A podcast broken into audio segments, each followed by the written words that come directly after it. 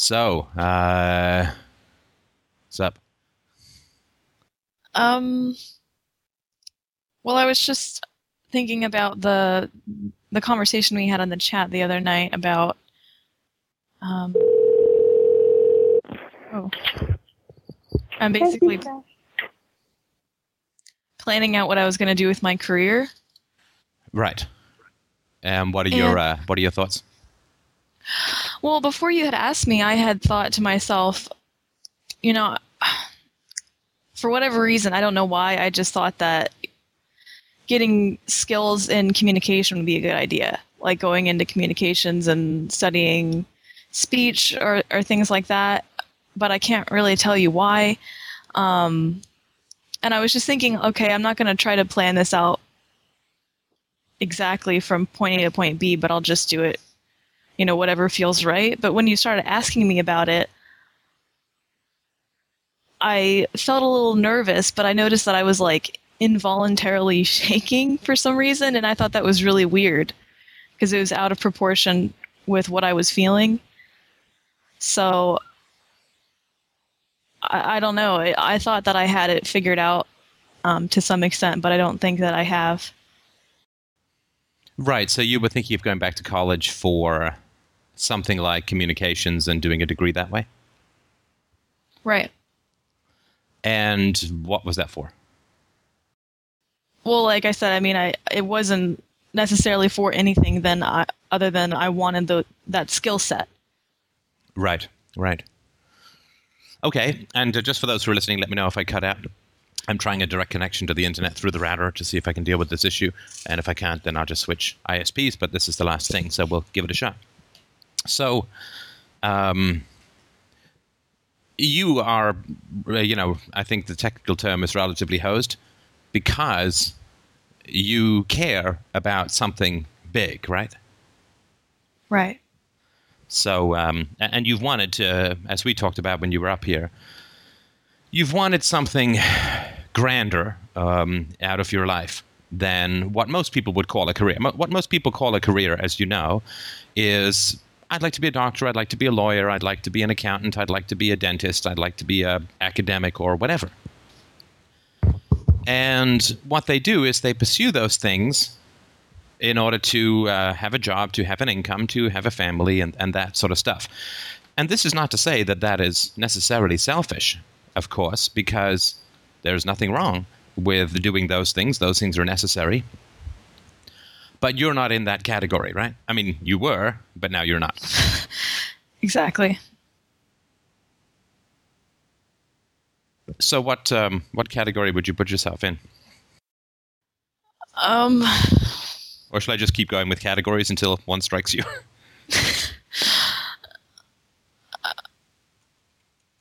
I don't know. I don't know how I would call it a category. Well, you have to get into a box. That's all I'm saying. Everybody must be categorized. We must get into a box. I'm just kidding. Okay, so um, so that is, and there are people who want to do good with those things, right? So you have people who are um, who get involved in medicine who want to do research and cure cancer. You get people involved in law who want to do uh, a bunch of good stuff with law and, and all of those. It's not like you can't do good and big things with those, but you're not in that category either. No. And uh, the category that you're in is that you care about philosophy, right? Right and you want to spread wisdom and truth and virtue and, and all that kind of stuff, right? Absolutely. And if I remember rightly from our meeting, flowers, ponies, and unicorns, is that right? oh, sorry, sorry, that was Greg.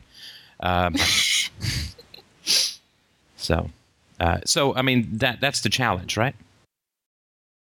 Right. It's like um, uh, and the market for that is is is a challenge as well right? I mean it's hard to to find ways to do that that are not statist in origin or paycheck right? Right so you have a uh, desire to to do great things to spread virtue in the world and there's no job called that right see these other things are defined jobs that you can sort of do good within, right? So you can try to be a lawyer and try and get, I don't know, do pro bono work for people that you feel are unjustly accused or whatever. And you have a job which you can do good in, right? Right. But you want a job called doing good, which doesn't have the same kind of economic content, right? Right. I mean, I had a job uh, in software and I tried to do good within that. And I could do good for the people around me and for my customers as best I could. But I was being paid and I did good within the context of a career. Right.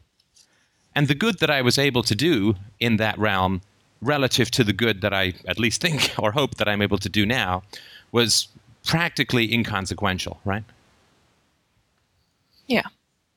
And uh, you, of course, uh, with your engineering, with the aerospace engineering approach, you would have gotten that degree and you would have done good in your life for customers, coworkers, employees, wherever you ended up. But it doesn't seem like that's enough for you. No. No. So you're in a different category, if that makes sense. I'm sorry to, if I'm sort of repeating myself, but I just want to make sure that we're on the same page to start, right? Because it's a, it's a challenge. Right. Yeah, that's definitely how I would put it. The fact that I know kind of what I want to contribute to the world, but there's no set path for me to do that. And um, well, okay, okay. So, so you don't have a goal that can be subsumed or contained within a larger and dare we say financially functional career, right? Right. And that's what I mean when I say technically host. Yeah. Yeah. So, what is the ideal that you have in terms of what you want to contribute uh, in in the world? Like on your deathbed, when your head is lolling back and your hair looks like mine, um, what are you going to want to look back and say, "Damn, that was great"?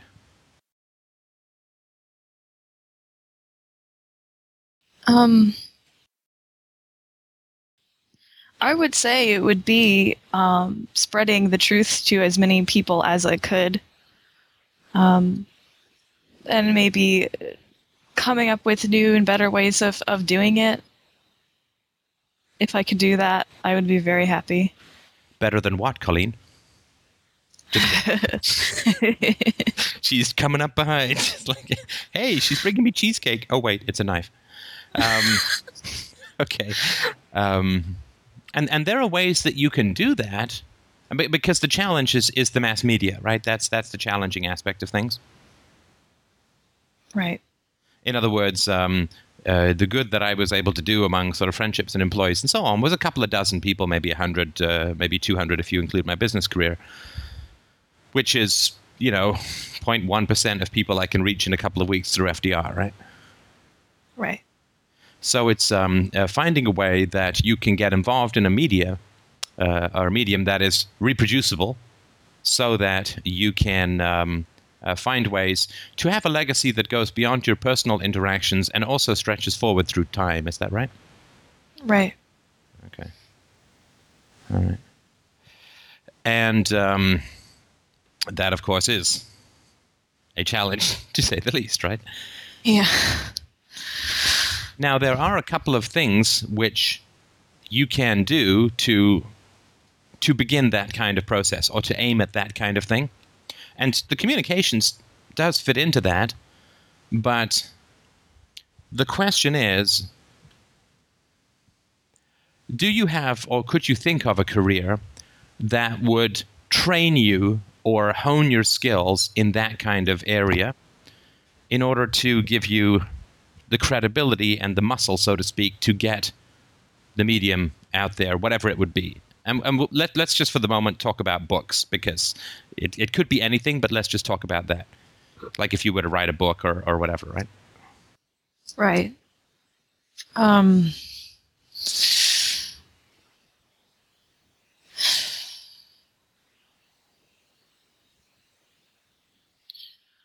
well, kind of what I was thinking before was that I was going to start um, trying different ways to to get into like um, freelance writing is where I wanted to start, and then um, maybe writing articles for newspapers. I mean, those were just kind of some ideas that I had, but there's the only way I could do that is if it had absolutely nothing to do with philosophy. Yeah, I mean that would that would be opposed by. Uh, I mean, the stuff we talk about here is obviously opposed by most of the media, so Right, that would be a challenge to say the least, right? Right. Now, what aspects of philosophy um, are the most interesting to you? What what kind of do you, what do you gravitate towards? Um, well, my first thought is ethics. Go on. Uh, just just the way that um, different ethical systems have been developed, and um, of course, UPB was like the most thrilling book that I've ever read, and oh, wait. Let me just rewind that. Okay. Oh yeah. One more time. Oh yeah. Okay, but say it slowly and smoke. No, I'm just kidding. Go on. yeah, um, to me, I mean, that was just like so profound. I mean, that to me is the basis of the kind of thing that's going to really change the world. Well, I certainly hope so, and I, I appreciate your, your words. So, is it is it that aspect of uh, philosophy which uh, which gets you the most uh, uh, uh, juiced or, or motivated? Yes. Yes. Okay. Now, um, is that your private preference for philosophy or your public preference for philosophy? And what I mean what I mean by that is, I always try to go from from evidence. Right now, you and I have had a number of conversations, and we have uh, we've met and and so on, and so I always try to go by what people do. And so you have an interest in ethics, which was a private thing. I'm trying to remember um, a time when you have in a call-in show or a Sunday show or, or a conference call or um, certainly when, when you're up for the barbecue, when you have raised a question with regards to ethics or produced uh, an answer or a thought with regards to ethics. And of course, this doesn't mean anything about whether you're interested in it or not. But if you are interested in it, why do you think that that's not part of your conversation uh, at the, in the community? The idea of talking about those kinds of things or, or raising questions about that kind of thing, I don't know why, but it I get kind of nervous about it. And there's Um, nothing wrong with that. See, n- nervousness is, is something that we're always taught to sort of overcome. You know, like to be nervous is bad. You have to push through it. And of course, I don't believe that. Nervousness is a form of discomfort that is very important to process, right? To understand. Right. So, uh, for instance, when I was um, when I was uh, at acting school when I was younger, I got progressively more anxious about going on stage. And like when I was first there, I was a, you know a cocky bastard, and I would go on and do uh, you know improv and everything. As time, and I got uh, you know very good feedback about it all. But as time went on, I got more and more anxious or nervous about going on stage, and I was not. Um, I, I didn't feel like I, I had the spontaneity and the fluidity to do stuff that is uh, that was you know interesting and, and so on. And of course, in hindsight, it makes perfect sense that you know my unconscious was sort of heading me in a different path, and and so it was making me feel more progressively anxious about what it is that I was doing. Not because, and I, of course, at the time, I thought it was insecurity. But that doesn't make sense because you don't start off secure and become more insecure as time goes forward, particularly when you have success, right? Right. So your nervousness may be for a good reason, which is that it's not the most productive thing for you to do, possibly. It's just it's a possibility, that's all. I don't I don't know the answer to that. Okay. And so I'll I'll give you a um, uh, sorry. Was there any, anything you? I mean, we, we we probably wouldn't be able to untangle that now because it probably goes quite deep. But does that sort of make sense, or is there anything you wanted to add about that? Oh, um, just the question I would have is is how would you, how could I tell if the nervousness was not like um, an anticipation anxiety rather than something that was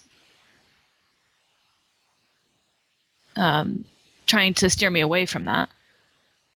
Well, let me ask you this: Do you feel nervous when, uh, other than the sort of normal thing where stuff is personal that's being talked about, do you feel nervous on these kinds of calls? uh, in terms of the the public sharing aspect or the conversations about yourself? A little bit, yeah. Right, but not compared to bringing up questions of ethics, right? Right. And that doesn't mean that I mean we shouldn't necessarily always do that, which is the most uh, comfortable.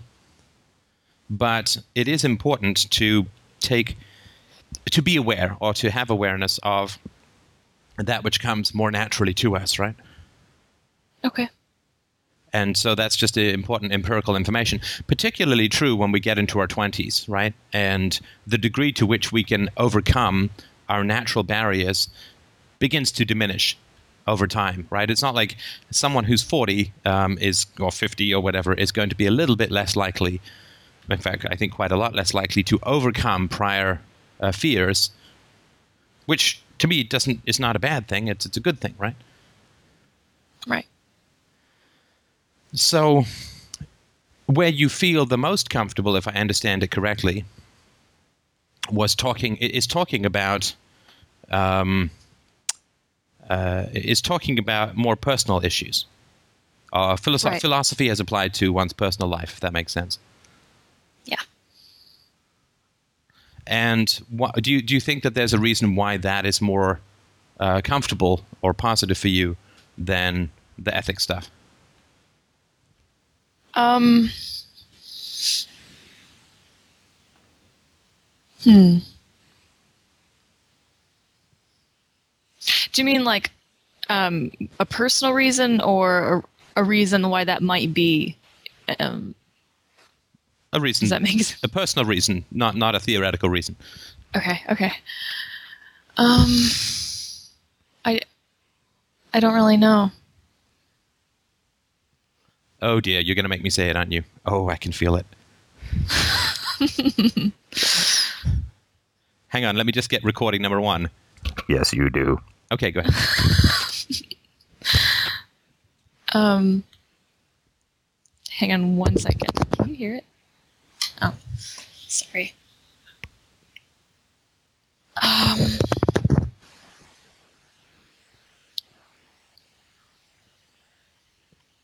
Let me put it to you another way, right? If this is confusing. Oh, I'm getting an echo. sorry. That's all right. Um, oh, hello, testing. All right. So uh, he- here's something. Oh, still getting an echo. Here, let me just turn it off. Okay.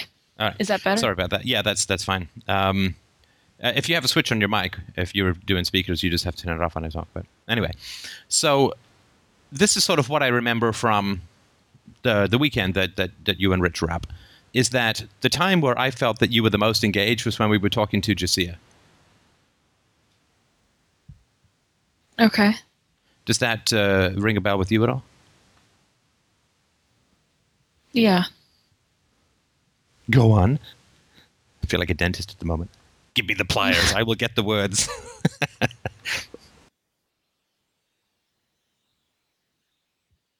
Well, I mean, that's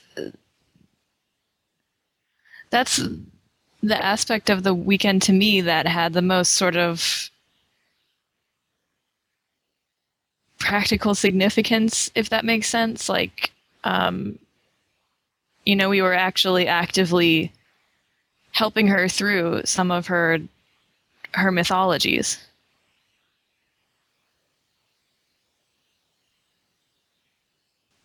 Right, right, okay.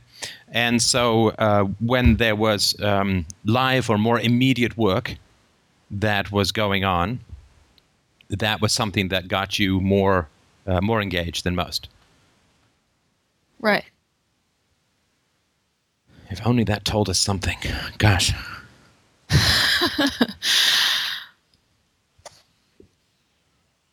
I don't know why I'm having so much trouble with this.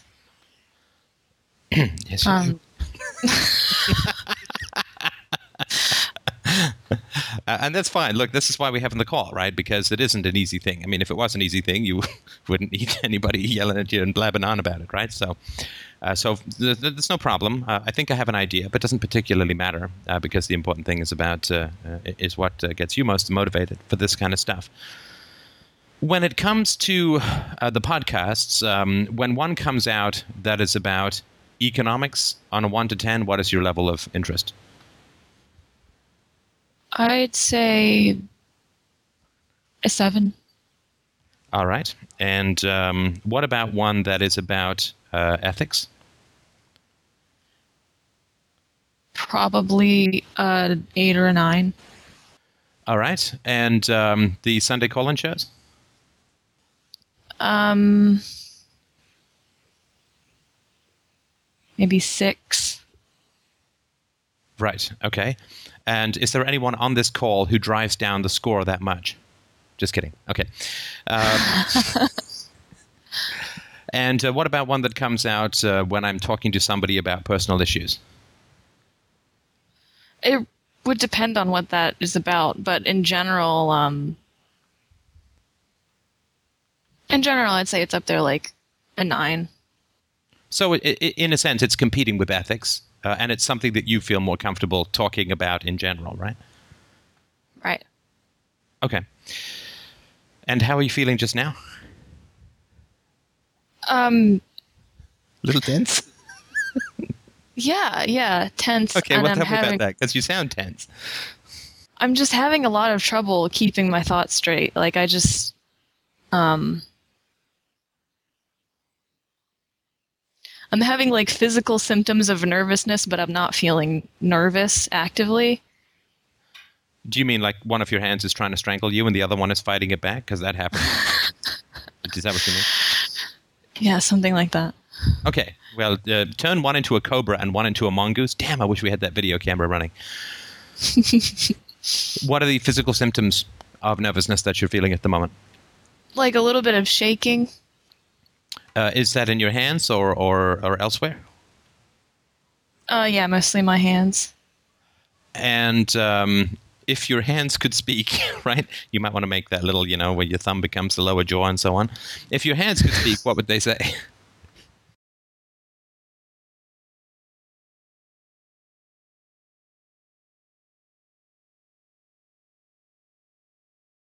Um, I don't know. Okay. Well, let me put it this way then. Um, is it a bad feeling, do you think, that's in your hands? Or, like, because this kind of nervousness or this kind, it, it can be excitement, it can be uh, fear, uh, it could be a, a lot of different things. It could be, you know, imminent danger or imminent possibility of change and growth, and or both of those things would, would result in nervousness. Do you have a sense of which way it would go? I would say it's positive. Positive. Okay. Right. Right. Okay. And when you have when you look at your own history of when you would feel excited or positive about things um, with regards to your family, how would that go? Um, well, from my mom's end, she would she would ask me about something like like for instance how my day went and if I was particularly excited about something which wasn't that often, she would sort of like give the impression that she had tuned out completely. Like I and I say give the impression cuz I mean I feel like it was an active thing. Sorry, I missed all of that. Could you repeat it? I'm just kidding. Okay. Um, why do you say that you weren't? Uh, now, when you say you weren't excited that often, do you mean you didn't communicate it, or you didn't feel it at all? Um. Well, I mean, th- th- I'm just remembering things from when I was like an adolescent, and by then I would say not excited about things as much. So you didn't feel the excitement or express it, except rarely. Is that right? Right. Yeah, yeah, actually, I would say I, I felt it more than I expressed it. Okay, so your mother would, um, there would be this indifference that you felt was more faint than real. Is that right? Right. Like she like it was an intentional display of indifference. Right. Okay. And what was she um, attempting to communicate through that process to you? And I'm sure successfully. Um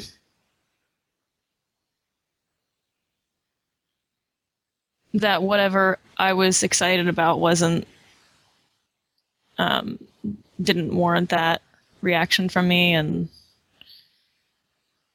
that I was interested in probably like stupid things and all of that. Right. Okay.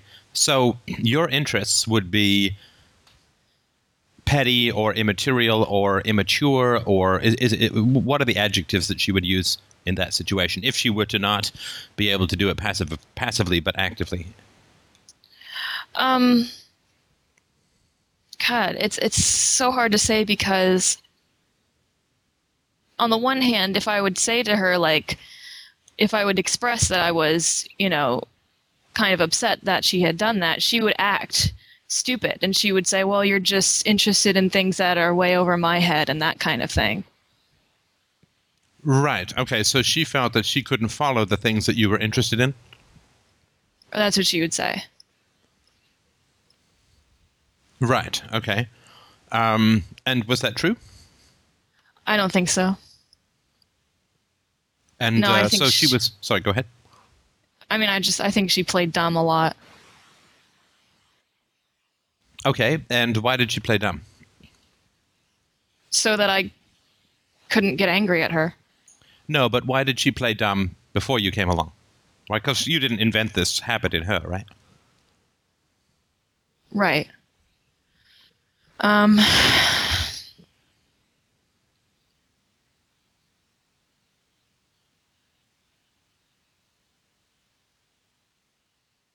Do you mean why did she invent it like when she was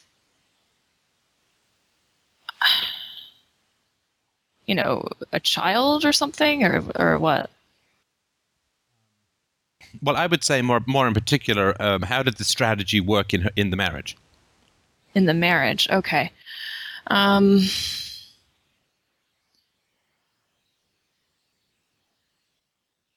well, it just like it it just made her blameless for things, and she could sort of feign helplessness and ignorance and um she would frustrate my dad into just doing everything for her. Okay.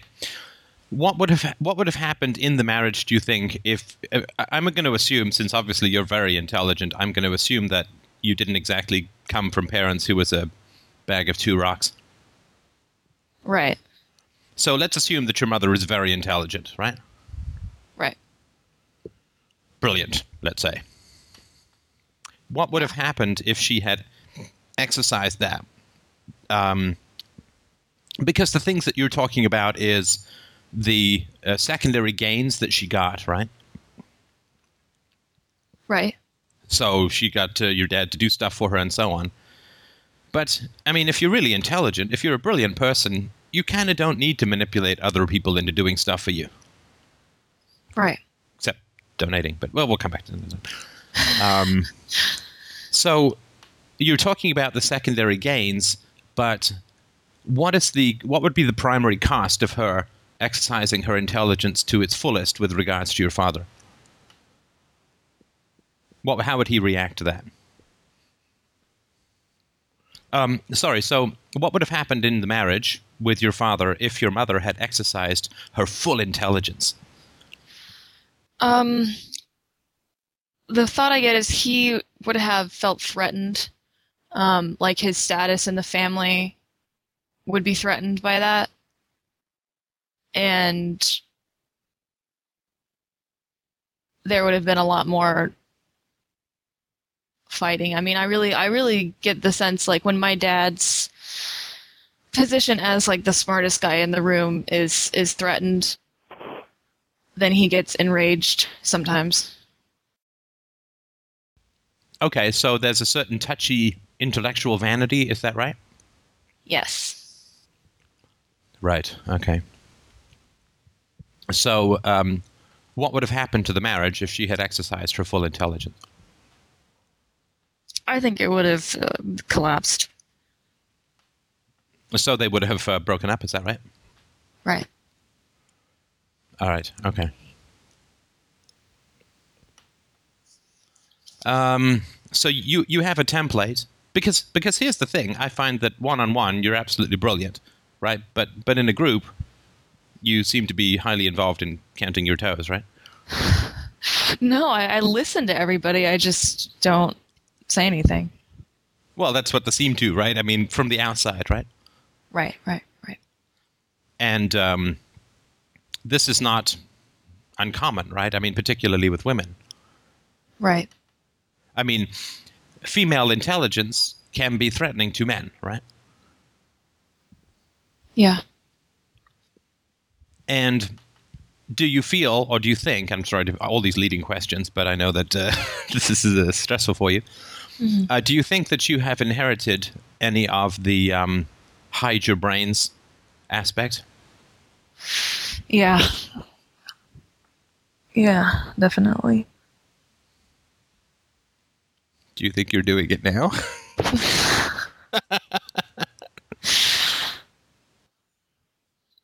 Um.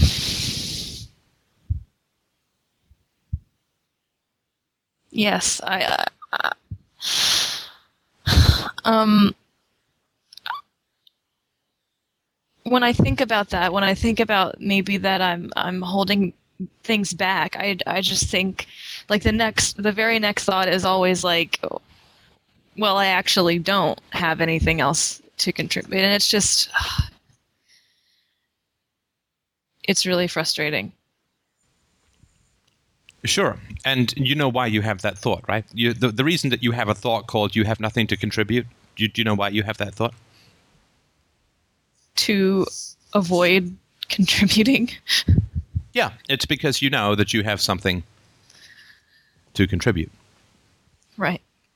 Right? I, I- I don't look at a, a performance of the Nutcracker and feel a yearning to jump up on stage, but then say to myself, oh, I'm not really that good a ballet dancer. I probably wouldn't have anything to contribute, right? Right. Right. On the other hand, in a rock concert, no. right? But I don't, I don't, I don't go through that experience, right? Right. Because I have less than nothing to offer when it comes to ballet. I would only fall on the girls, crush them, and uh, cause the audience to flee, right? Right. Not that I don't look great in a tutu. Anyway, we'll come back to it another time. But you, you, it's because you have a great deal of desire and a great deal of capacity to contribute, right?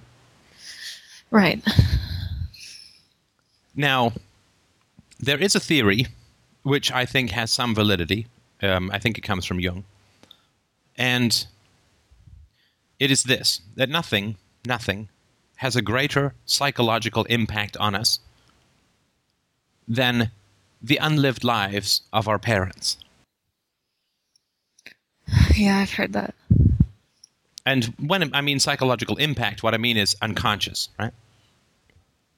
Right. Your mother stifled her intelligence because she was intelligent, right?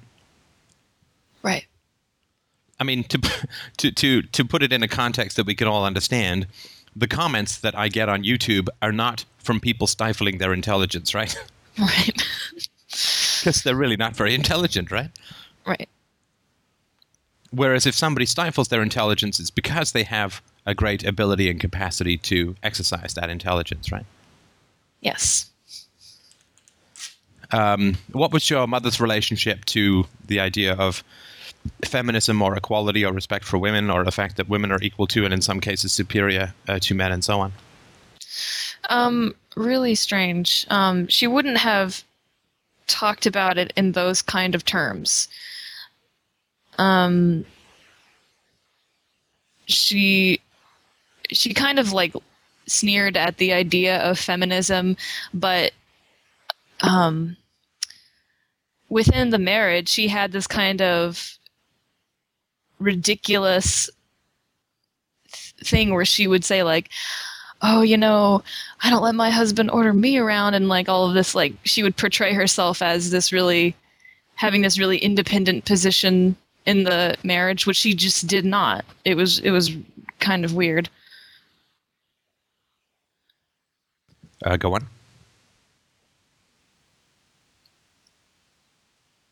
It just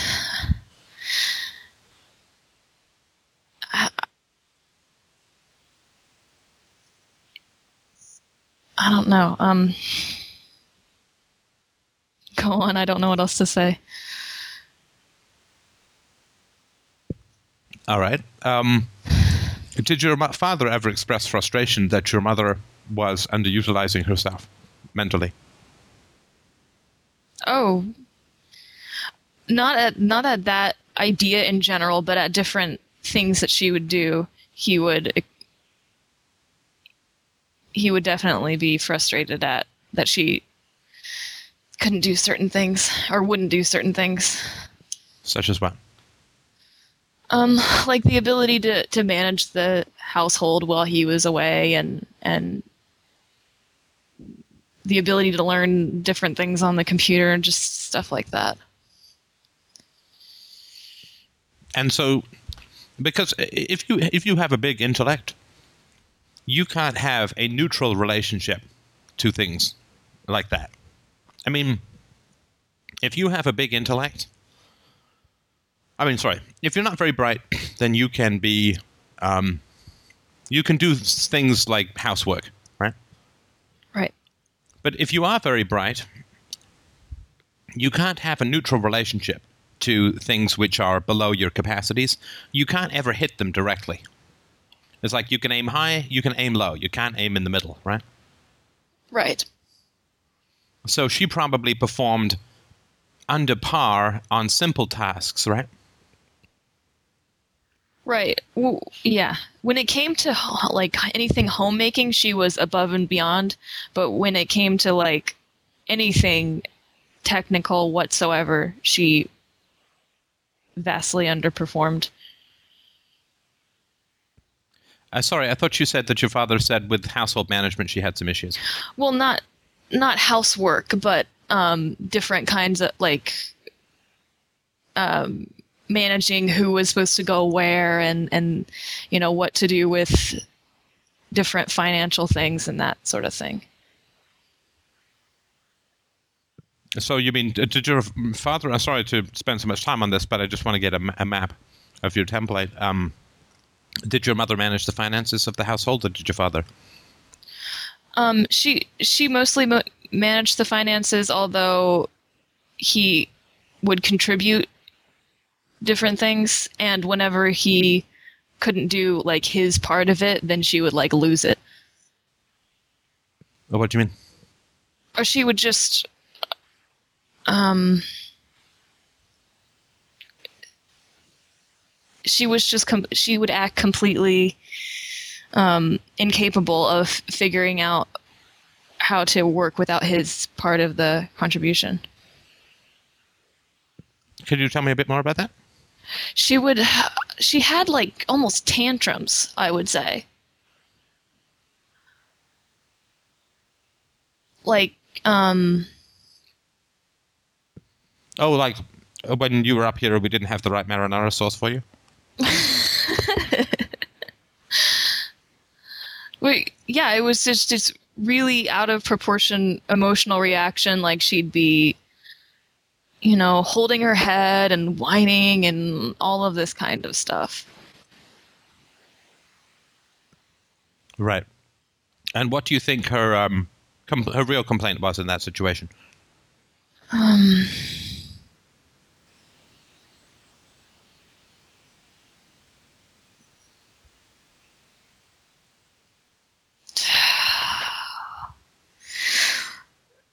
I know that I know it, but I just.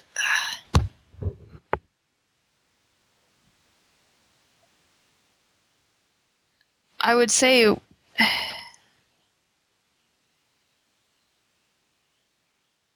Probably more towards herself. Right. let me uh, let me ask this an, an odd question, but one I think is worthwhile. If your mother were your child, and what I mean is uh, by that is, if you have a child in I don't know five years, whatever, if you have a child in a while, and the person that you gave birth to was in fact your mother as a baby, right? Right. And she had you as a mother, what would she become? Um, strong and self-sufficient. Go on. What? What's funny? Go on. Why is that It's like, funny? let me just strong and self-sufficient. I'm sorry. I'm sorry. I don't mean. to- I know it's tough for you, but it's just you gotta hear when you hear this recorded back. You, you'll you'll know why I'm laughing. But sorry, go on. Okay. Um. Well.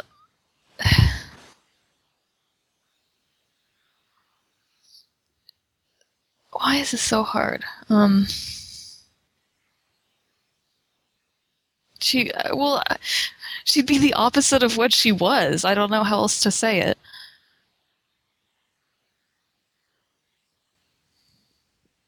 Okay. So uh, what she was was uh, underutilized. So she would be utilized. Overutilized is not the opposite, of course, of underutilized. Just like speeding is not the opposite of slowing, but going the correct speed, she would be. Um, uh, all of the intelligence that she had would be uh, exercised, right? Right. and she would have uh, self-esteem. And who would she marry if she had been your daughter, or if she were to be your daughter? somebody who appreciated her intelligence and her abilities and um, kind of expected her to to be at par with that in the relationship Right, and somebody who would be gentle with her when she had challenges that blocked her, right, and wouldn't just try and kick her through the doorway, so to speak, with irritation. right Okay. And do you think that she would have the capacity to do something big and wonderful in the world, or do you think she would be more focused on something more specific?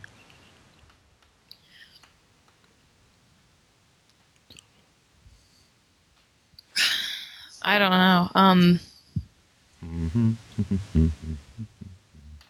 yeah i'd say Don't worry, I can, I can, I can wait for you to know. i'd say she'd have that capacity to do something So you Well- feel that her influence could be larger and more widespread if you had raised her rather than her grandmother. right Now, if you, God, God help you, Rich, if, if, and this is no, no indication of anything, but if you were to marry uh, someone like your father, where the exercise of your intelligence was a threat, what would it happen to you? Oh, sorry, what would happen to you in the long run? I would have ended up like my mom.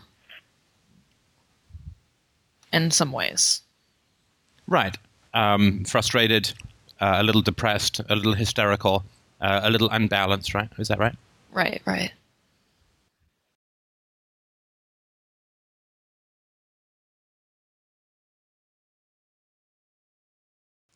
And it would have pulled down your sense of yourself and your sense of your own power and security, right? Right. I mean, there is a tragedy in all of our parents' lives, however, they have hurt us, right? Yeah.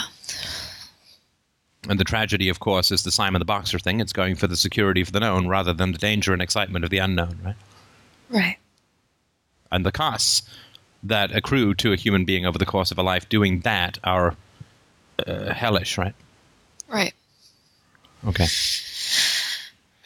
So, so this is your template, right? So when you want to um, expand your power and your influence and your authority and your intelligence, you run into a bump, right? Or more than a bump, you run into a wall. Right. Uh, what are you feeling? Oh, just suddenly really sad. I, I got that, but sorry, go on. What's uh, what are you feeling? Um.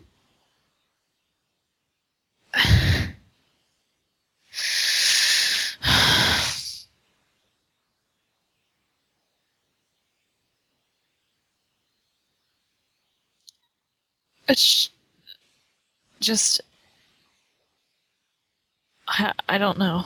I'm sorry. I'm so retarded right now. okay, all right. Um, go on.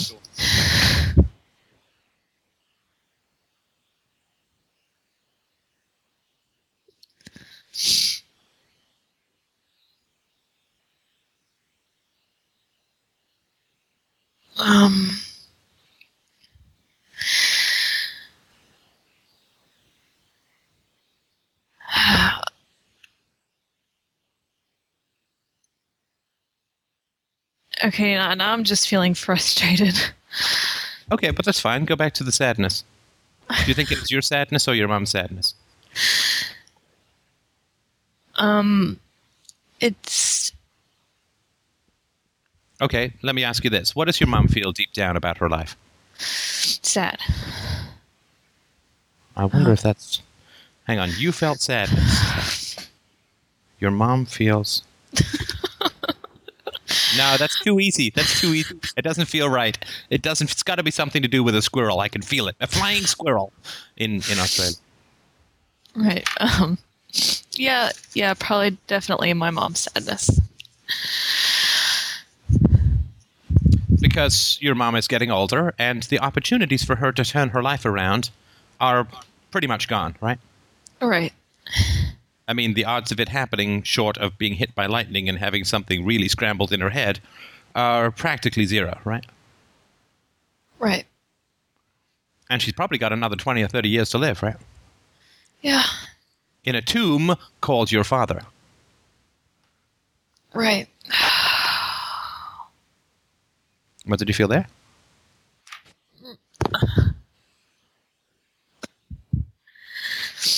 Um, God.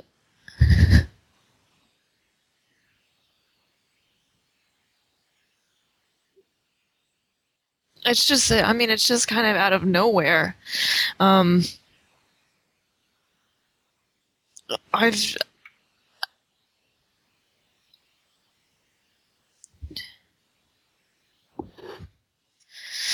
I've never really thought about this this kind of thing before.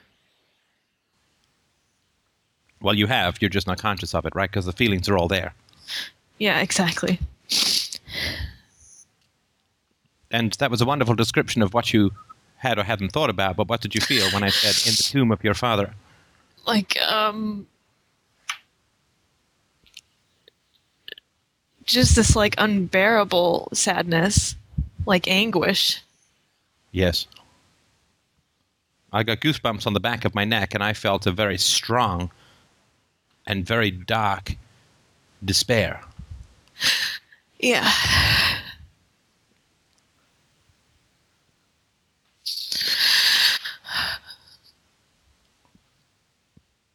And I can tell you what that's for, why you have that feeling, if you like, or you can talk more about that feeling.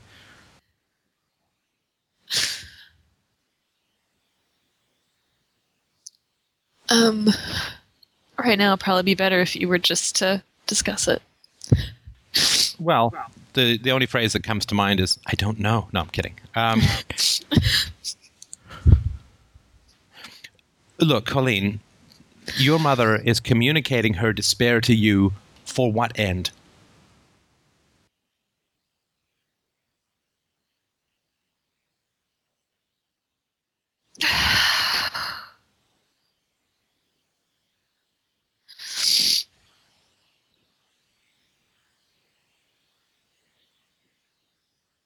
It can't be any sort of positive reason. I mean, It can be. how? What is the value of feeling your mother's despair? That I won't, you know, do what she did. Right. our false selves are inescapable, and your mother's, sorry, our true selves are inescapable, and your mother's true self is communicating something to you that maybe even she doesn't feel consciously, right? Right. And what is your mother's true self trying to get you to understand through these feelings?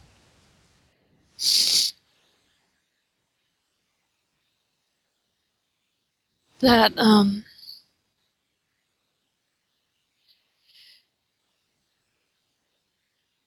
That it's a terrible existence to to hold back what you have to offer.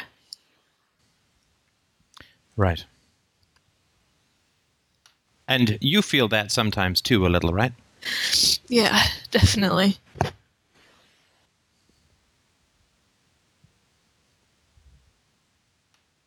That it is a terrible existence to withhold from the world what you have to offer, Right. right?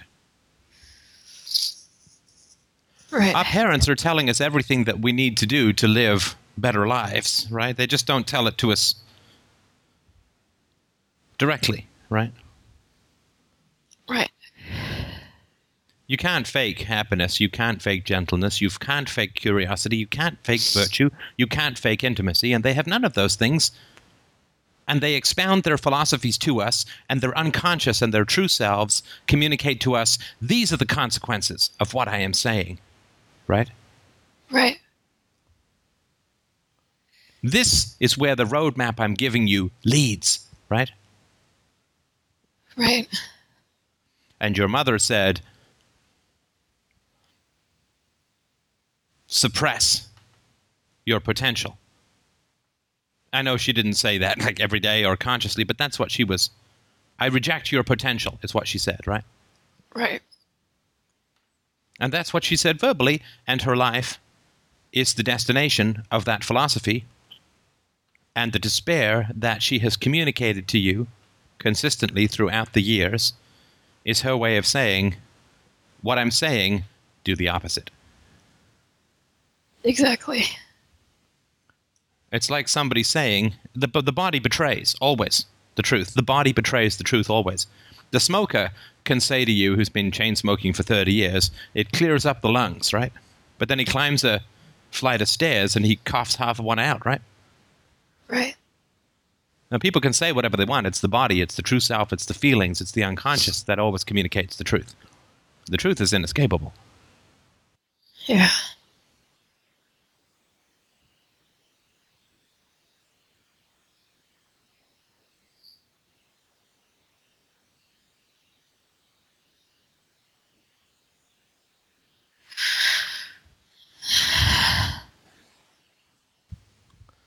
And I would imagine that in some ways, the hand trembling that you feel so disconnected from, it's your mother's hope for you to live a different life. I, I don't know. It just it seems like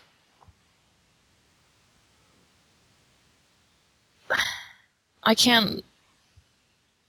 I'm just feeling very cynical about that whole idea that she would have any hope for me to have a better life. Oh, I'm not saying it's at all conscious for her, and I'm not saying that she that this is any kind of plan that she has in her mind. Right, But- right. I understand. That doesn't yeah, it doesn't matter, right? Right. She is clearly communicating that she is unhappy with her philosophy, right? Right. I mean, she's not happy, right? Right.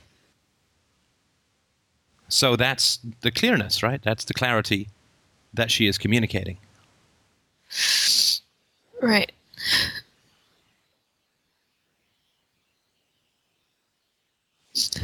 I mean, and who uh, among us has not had a parent who tells us one thing and shows the horrifying results with their life? Yeah.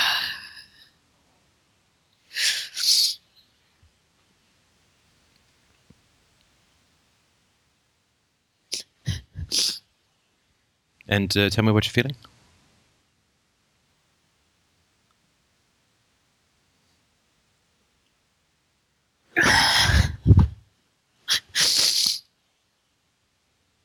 I'm just so overwhelmed by this. It's like just strikes me as such a huge tragedy. Yeah, it is. It is. You just think of the mil- and it's not just your mom. Obviously, think of the billions of souls all over the world who are compressed, you know, like like like suns into white dwarfs, cold in space. The amount of human potential that is crushed and destroyed by culture, by habit, by history. I mean, it's a, it's a, it's a universal tragedy. It is a an absolutely universal disaster. Yeah.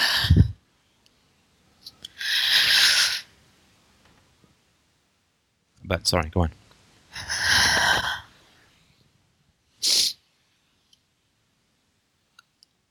I can't really put it a different way. Um,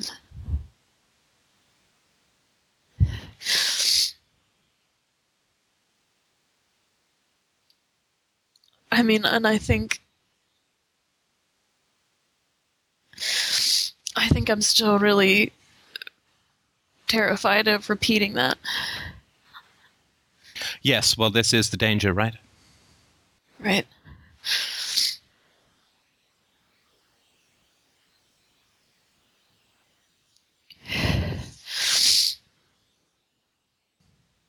If you have high potential, that's why I said you're doomed, right? If you have high potential and grandeur within you,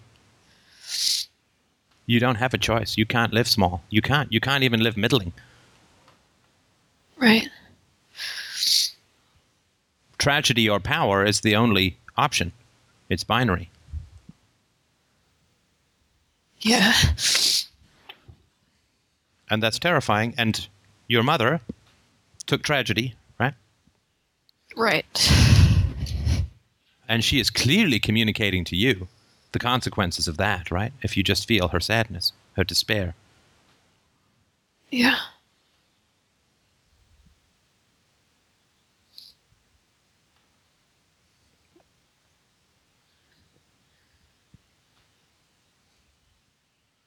And size and power is threatening to others, right?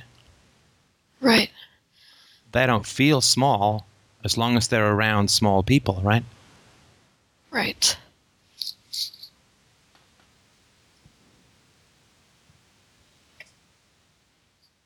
I'm not in prison as long as everyone's in prison, right? Absolutely.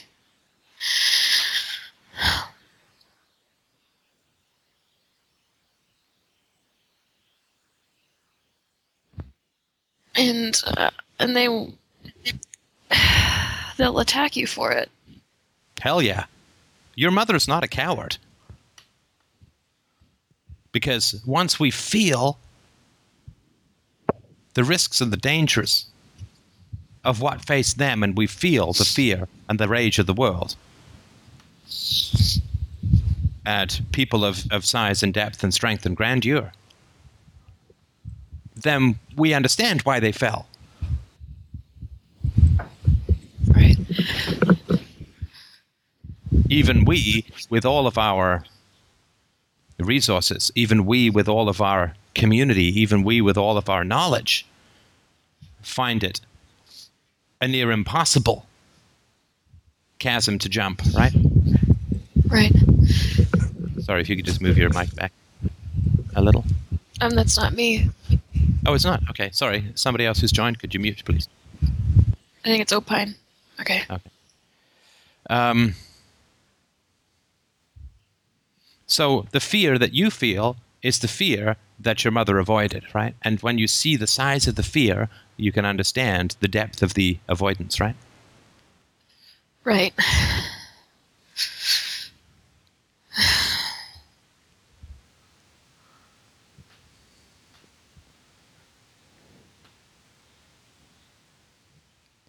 we are only deFOOed, finally, we are only deFOOed when we overcome that which our parents did not. Not seeing them is fine. Not being them is the goal, right? Right. And you know that, right? Absolutely. That you'll never be free of history until you face down this fear and, and act despite fear. We can't act without fear. We're not robots. Right.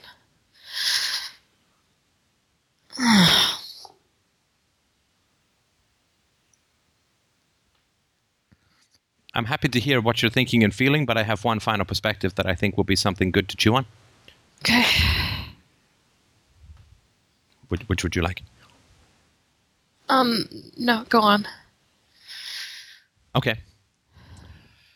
I can tell you what helped me, Colleen, and you can then mull it over and see if it's a useful perspective to you. Now, I say this with all sensitivity about the recent con- uh, conversation where, where Ash pointed out that I was pushing people to contribute to the world before they went through the phase of acting for themselves, right? Right. So I, I, I've processed that. I haven't forgotten it. And I'm going to say this anyway, because maybe it's not useful to you now, maybe it's useful to you down the road.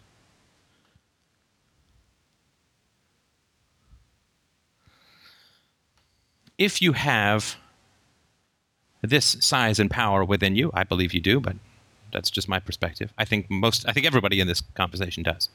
Everybody. If you have this size and power, this magnificence and this grandeur within you, The question is not what you want, because that's too small a yardstick. Because the you that will make that decision is the you that doesn't get how grand you are. Does that make sense? Yes.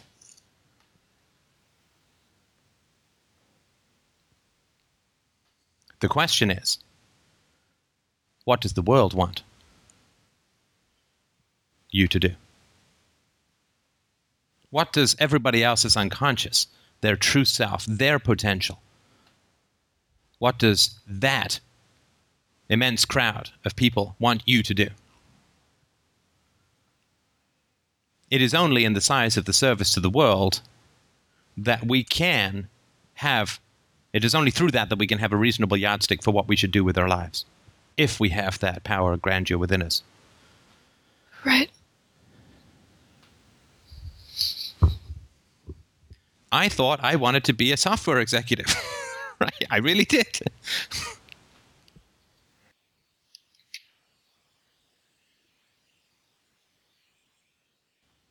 but that was too small a yardstick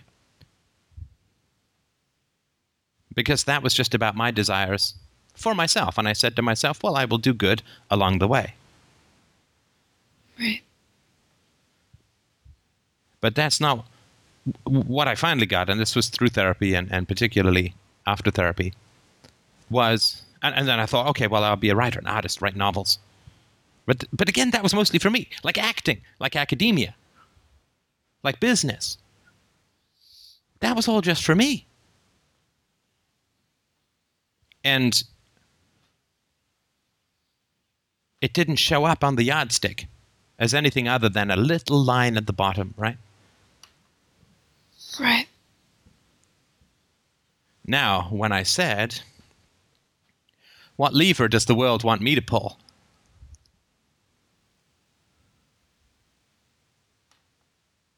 What does the future want me to do?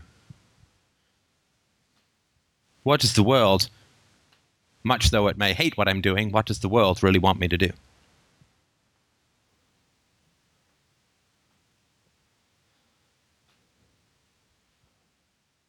Does it want me to write another article about the Fed? No.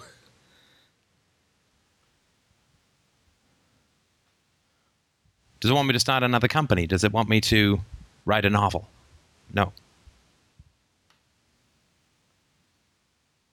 The world wants to, and this is all grandiose and ridiculous, and I'm aware of that, but the world wants me to heal it. And it's a huge task, it's a ridiculous task, but it turns out that the world was not entirely wrong.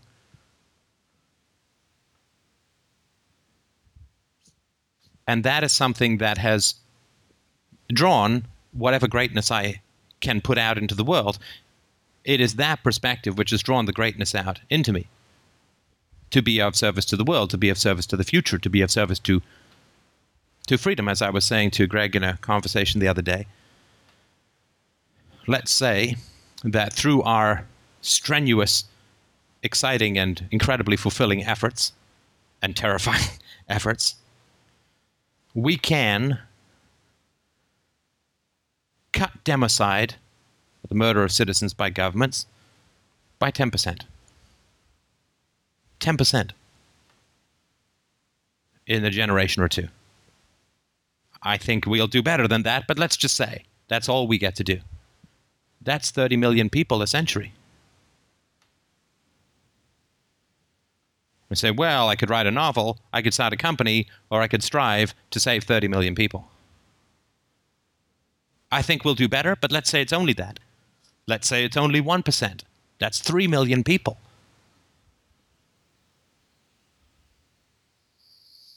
I mean, these are the stakes that we're playing with, right? Right.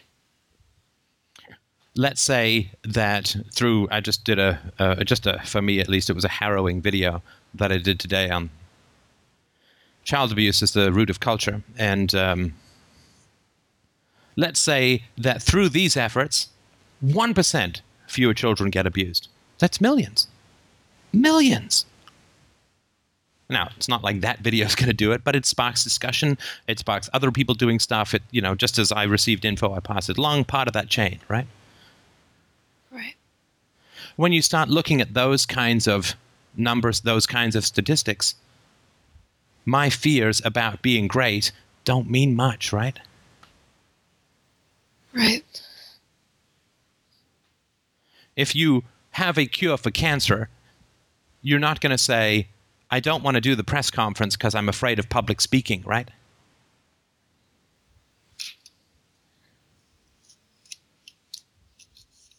Humanity will have to live without my cure for cancer because I get nervous when lights are shone on me, right?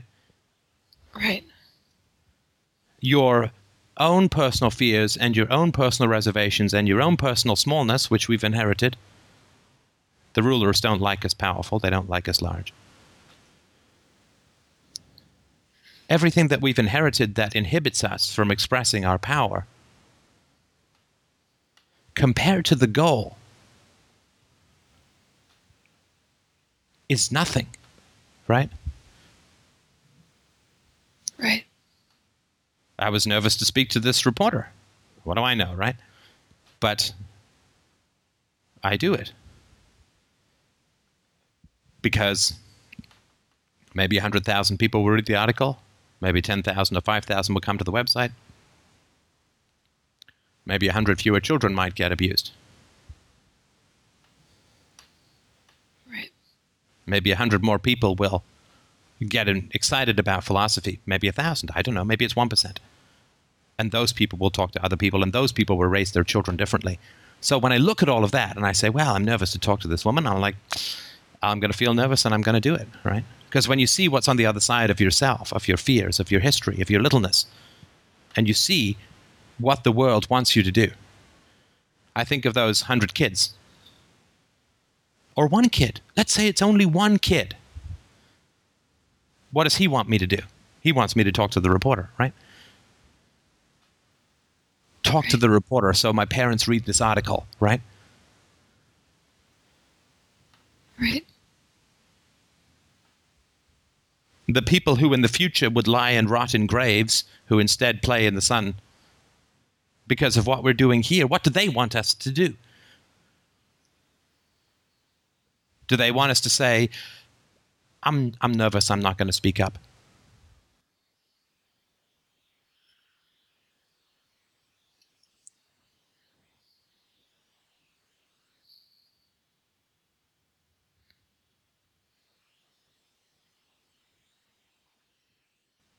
they want us to speak up, right?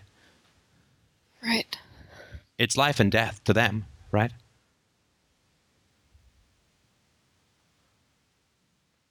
It's literally life and death.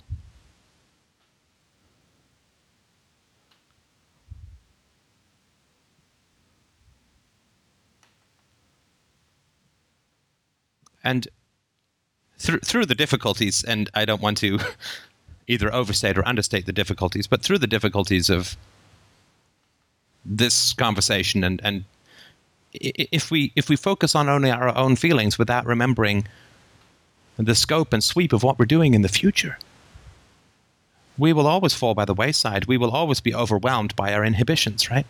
Because there's not enough of a hook to drag us over those mountains, right? Right. And I say this with true respect for what you suffered as a child, Colleen. But if there is anything that you can do to make your mother's suffering worthwhile, it is to overcome it, is it not? Right. If there's anything that you can do to make your mother's inhibitions worth something, to make your mother's wasted and diminished life worth something,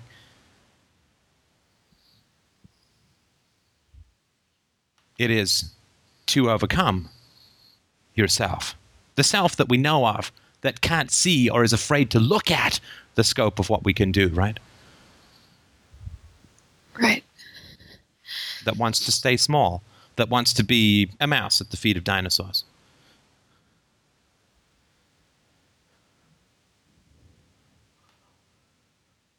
The real despair that you will experience, that everybody will experience, that I experienced, is if we do not reverse the despair that we have inherited, then it wins.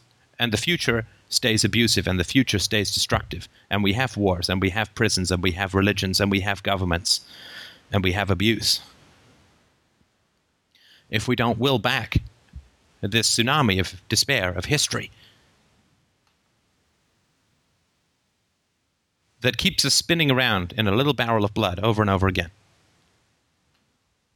And if we don't see the horde of people, the crowds of people whose lives we can positively affect in the future, well, then we'll stay small, right? Because the stakes are nothing. Why would we become big if we don't see the effect that it's going to have in the future on people? Well, we'll just stay small, right? Like our parents did, like we were taught to, like good livestock, right?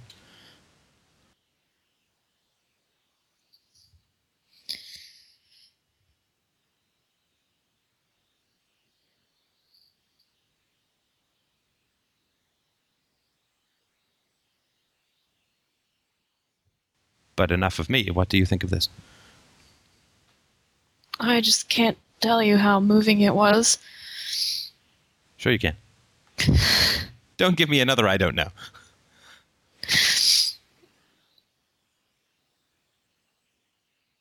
I mean,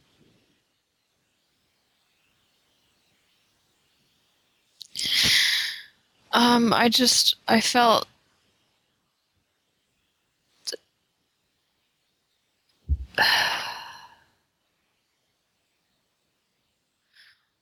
I felt a calm sort of determination when you were talking and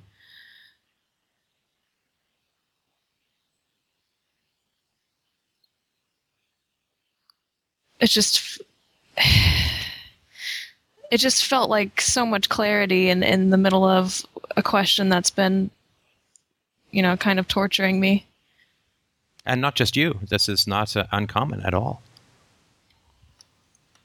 right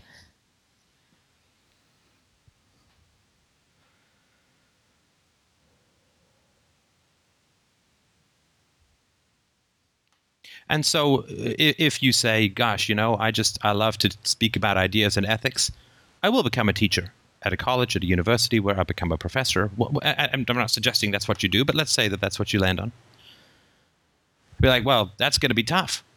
That's going to be tough. I have lots of people who are going to be skeptical. Lots of people who won't take me seriously.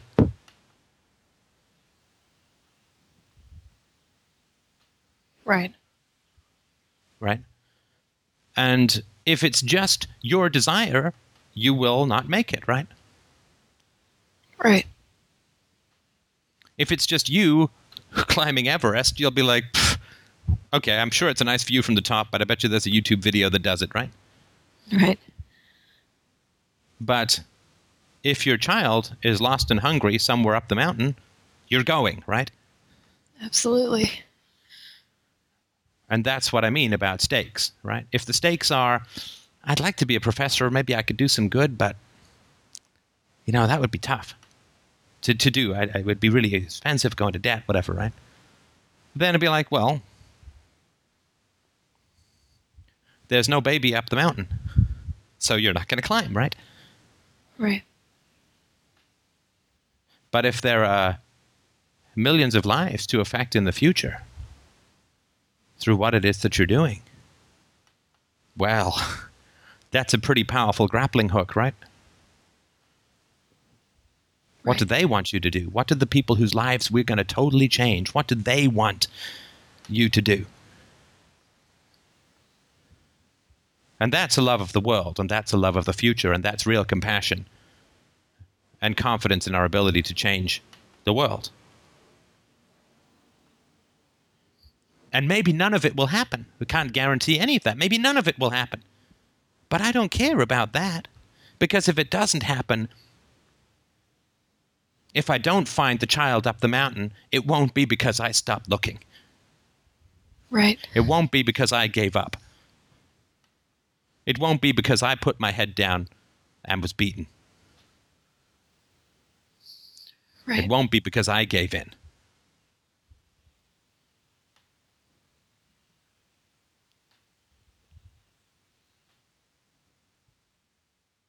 And maybe all we can do is inspire the next generation or the next person. Well, you are the next generation, but maybe that's all we can do.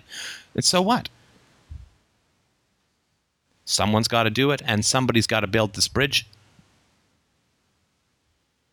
And if evil does triumph in the world and reason fades, the only thing that we live with is the satisfaction of having given it, given it our all. Well, or if we find the child on the mountain, the child is dead. At least we get closure, right? And we don't sit there saying, gosh, if I'd only gone over the next hill or the next bluff around that next glacier. And we can mourn and we can grieve and we can get closure and we can stop fighting. But that's not how it's going to be. But even if it were, we would at least have that, right?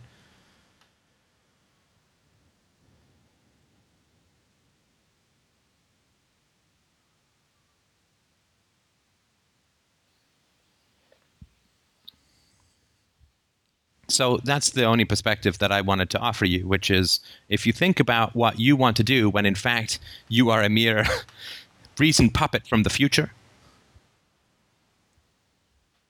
then you won't be able to generate a goal because the goal is too small for your soul, right? Right. We need goals appropriate to the power that we have, appropriate to the capacities that we have, appropriate to the passions and the convictions that we have.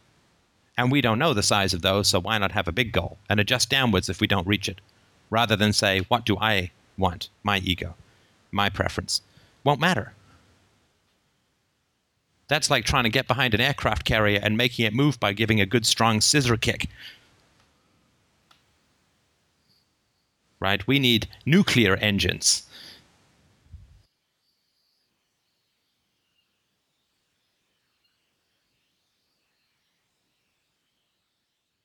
Because anybody who's here in this conversation for long enough has that, right? You don't get to podcast 11, 12, 1112 because you want to live small, because you don't know the capacities for healing and communication that you have. And that's what puts our spheres smaller. Our fears have to vanish based on the size of our goal. We can't overcome them by without without a goal to get us over them, if that makes sense. Right.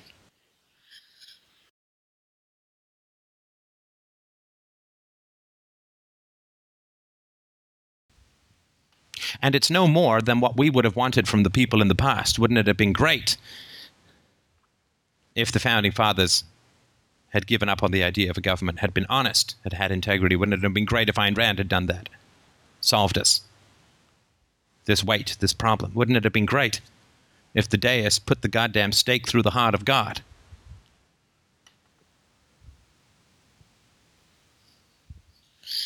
So that we didn't have to fight all this bullshit. It's what we wanted from the people in the past. They didn't do it. So we can only pay it forward. Or we can fail as well, and we can back down as well. And then people in the future will have an even harder job.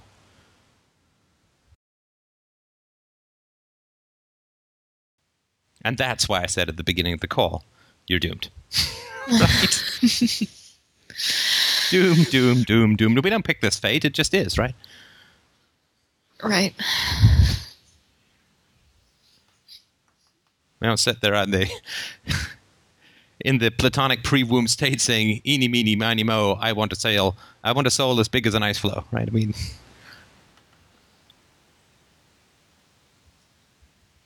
Right.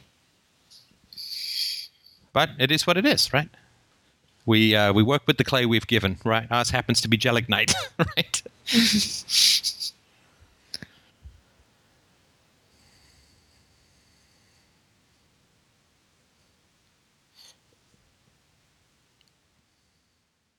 And I suspect that your mother had this power and this potential as well. And she married your father in order to entomb it. And uh, it tortured her, right? Yeah. And it's torturing you. Right.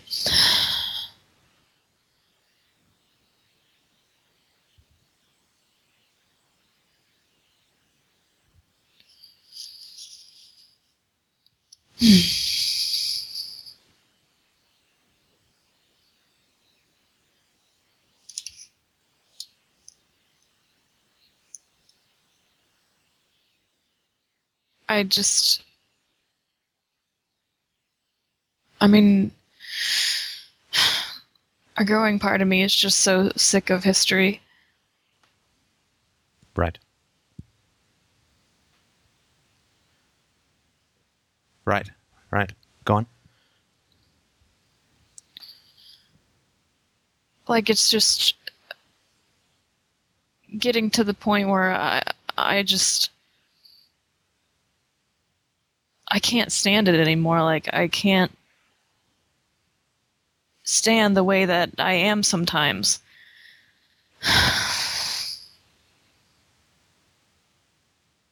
Right.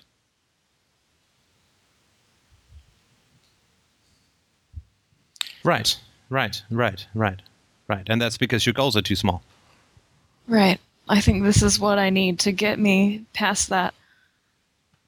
Yeah. How can I best serve the future? How can I best save lives? How can I best best heal the world? What does the world want me to do? What's the future want me to do?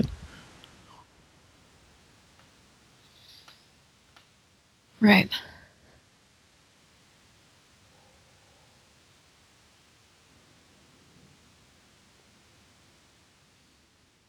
It just seems like it's gonna take a long time to figure that out. Well, but you see, you you think that it's you're going to figure it out, right? Like your ego that you know of at the moment is going to figure this out, right? Right, but that's not the case. It No, it's not the case. nice try. But if you, but that's that's what you have been trying to do is figure it out, right? Yeah, exactly. Exactly. But um, but it's not something for you to figure out. I mean, this is this is ridiculous, but it's true, right? It's not something for you to figure out. Right.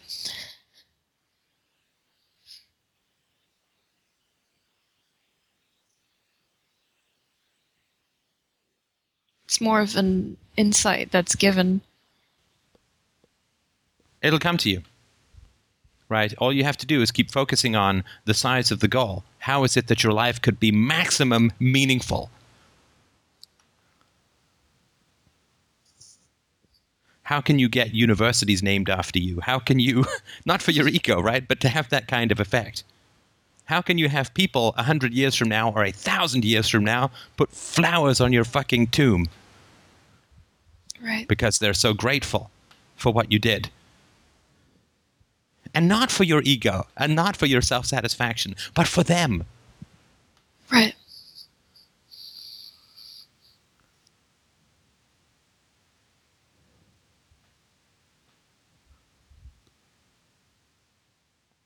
And with that kind of perspective, we don't run up against our fears like a wall we cannot surmount. We barely trip over them in passing. Right. And the way that your skills and abilities and talents, the way that those amazing capacities that you have, Colleen, can best serve the future is not something that you can reason out. Because all you know right now is that nothing that you can think of strikes you as satisfying, right? Right. Which means that everything your ego comes up with is wrong. Right. So this is a this is a ecosystem challenge, right? Oh yeah. and they'll do it, right? They'll do it. You just get out of their way, and they will tell you. Right.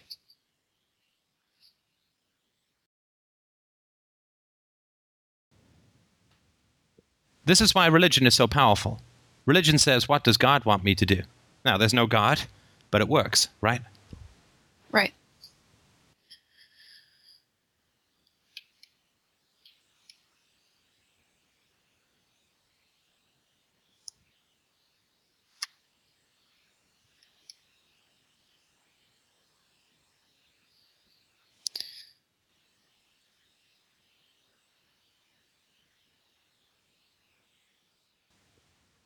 And that is a life that we can slip off into the dark with or from with a smile on our face.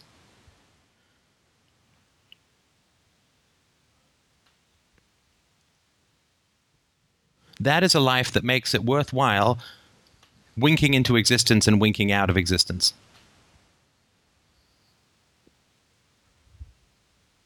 Right. And isn't that what we all want?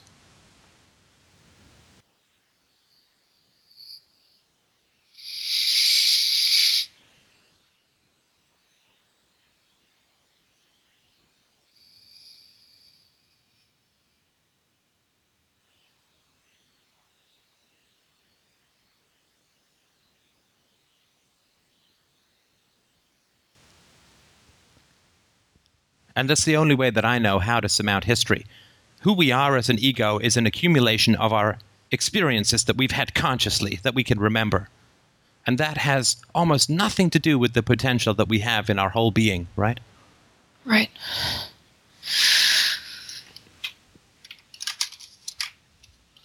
The accumulated wisdoms and impulses and depth of two billion years of genetic evolution. Our conscious mind, our conscious experiences are a total top of the snowflake, tip of the iceberg that goes down for a thousand miles, right? Right. And it is that depth and profundity that is the immovable object that the world will eventually rotate around. But we have to have that depth. And we have to have that depth. We can only get that depth through the size of the goals. Yes. As our ego shrinks relative to our goals, so too do our fears and inhibitions.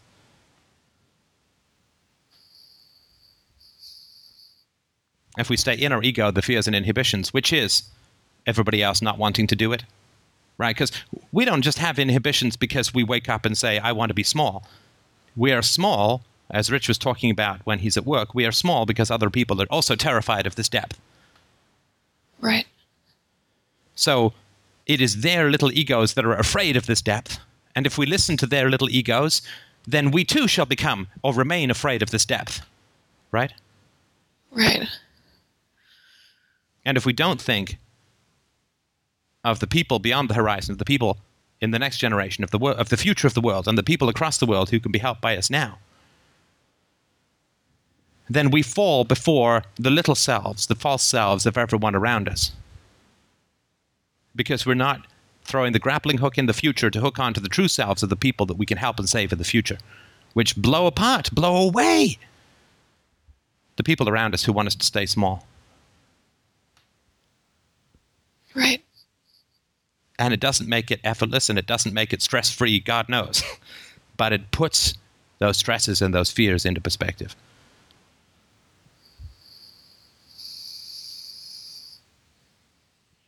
And all we will get, not all we will get, a lot of what we will get is spite and scorn and cynicism from the people around us. And it is the people in the future who will understand what we did.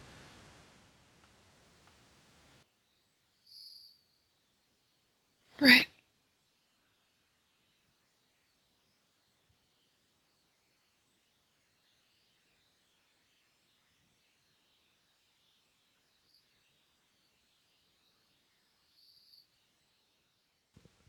And uh, how do you feel now?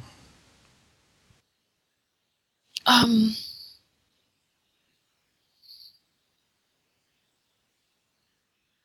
I would say, like I was uh, much better. Um, I have a lot more clarity and um, I'm feeling, I guess, more strength and um, but that I have a lot to, to sit with. Yeah, no, it is. A, it is a real challenge. This part where we just have to wait for our greatness, like we're summoning a whale. We just have to wait for our greatness to broach, right? Right. Because we want to do it, we want to make it happen, but it can't work that Right. way. So. Uh, I know there are a lot of people, a lot of other people on the call. Sorry, um, and I didn't. I know that the, some people were affected by what it is that I was saying. If anybody wanted to to add anything at the end of the call, I would certainly be happy to to to hear it. I I have a slight question, Steph, if you don't mind. Sure. Um, you were mentioning about you know how uh, setting, well, waiting for your your sort of big goals to come to you, right? But that doesn't mean obviously that you can't do um, little things in the meantime, sort of designed to make you happy, no? Oh yeah, no, of course, of course. I mean, because if you're not happy with the big goals, a, life of self-sacrifice and misery for the sake of the happiness of people we'll never meet is not an inspiring example, right? right. Good Lord, no. Yeah, no, we absolutely should do the things. And uh, this, as I said at the beginning, before I was going into this this aspect of this conversation, the the selfish phase, which I don't wish to denigrate at all, uh, is something that I mentioned I wasn't going to have as part of this conversation. But yes, you should absolutely do things for yourself uh, and that make you happy. But the problem is, I think what Colleen is facing is that the things that she's thinking of for herself are no longer making her happy. Is that right? Right. There's a dissatisfaction with all of the plans that we have that we're generating just from our own selves, if that makes sense. Yeah, I know it having, not that I'm much past it, but I know they're having, I know that having been there very, very recently myself, so definitely. Right. I mean, you will go and climb your mountains. This is not a metaphor. you will go and climb your mountains, and at some point, yeah, at some point, the satisfaction of climbing your mountains will diminish. Right, and then I'll I'll know what to do then. Well, you may go through a period of not knowing, but uh, the way that Yeah. I would suggest that we that you focus on what to do next is what uh, what can be the biggest thing to help the world that I will take pleasure in, right? Sure. And for me, obviously, it was um, it was sandwiching a few stupendously wonderful musical podcasts with all this other filler. Uh, so everybody has their own particular approaches, um, and and that was mine. Writing all those novels you made me read. right, right. Does that does that make sense? I'm certainly look. This is not self-sacrifice at all. I'm, I'm saying this because the size of the goal makes you happy. Right, I, I absolutely agree and understand, and I can just tell you that, you know, like I said in the chat room, this was like exactly what I needed to hear. I'm just, I'm ecstatic just lis- listening to it. So thank you. Well, I mean, th- this speech was something I wasn't planning on doing it in this conversation, but it came out. But this speech is brewing because um, people have reached a crescendo, I believe, and are falling back in terms of happiness within the community. That's sort of been my experience as of late. That the initial thrill of philosophy and the absorption of philosophy and psychology into our personal lives has hit a peak and is beginning to diminish, and that to me is a good indication of time to uh, of a time to introduce something new, and that's sort of what what it was about today. Well, um, is there anyone else who wanted to uh, add or, or, or, ask anything uh, before we uh, close it down? Steph, I just uh, wanted to say I took uh, Carl here. Uh, I took my um, summer vacation this year. Part that sort of began as I'll just do whatever I want, very selfish as it were, but also thinking, well, I want to improve my relationships, and I'm also hoping that by improving my relationships and my honesty with people, I'll be much more prepared to be an effective person at sharing philosophy with others and being more open about it in general. So it's I think one can combine all of the the selfish needs and also look forward to the bigger goals.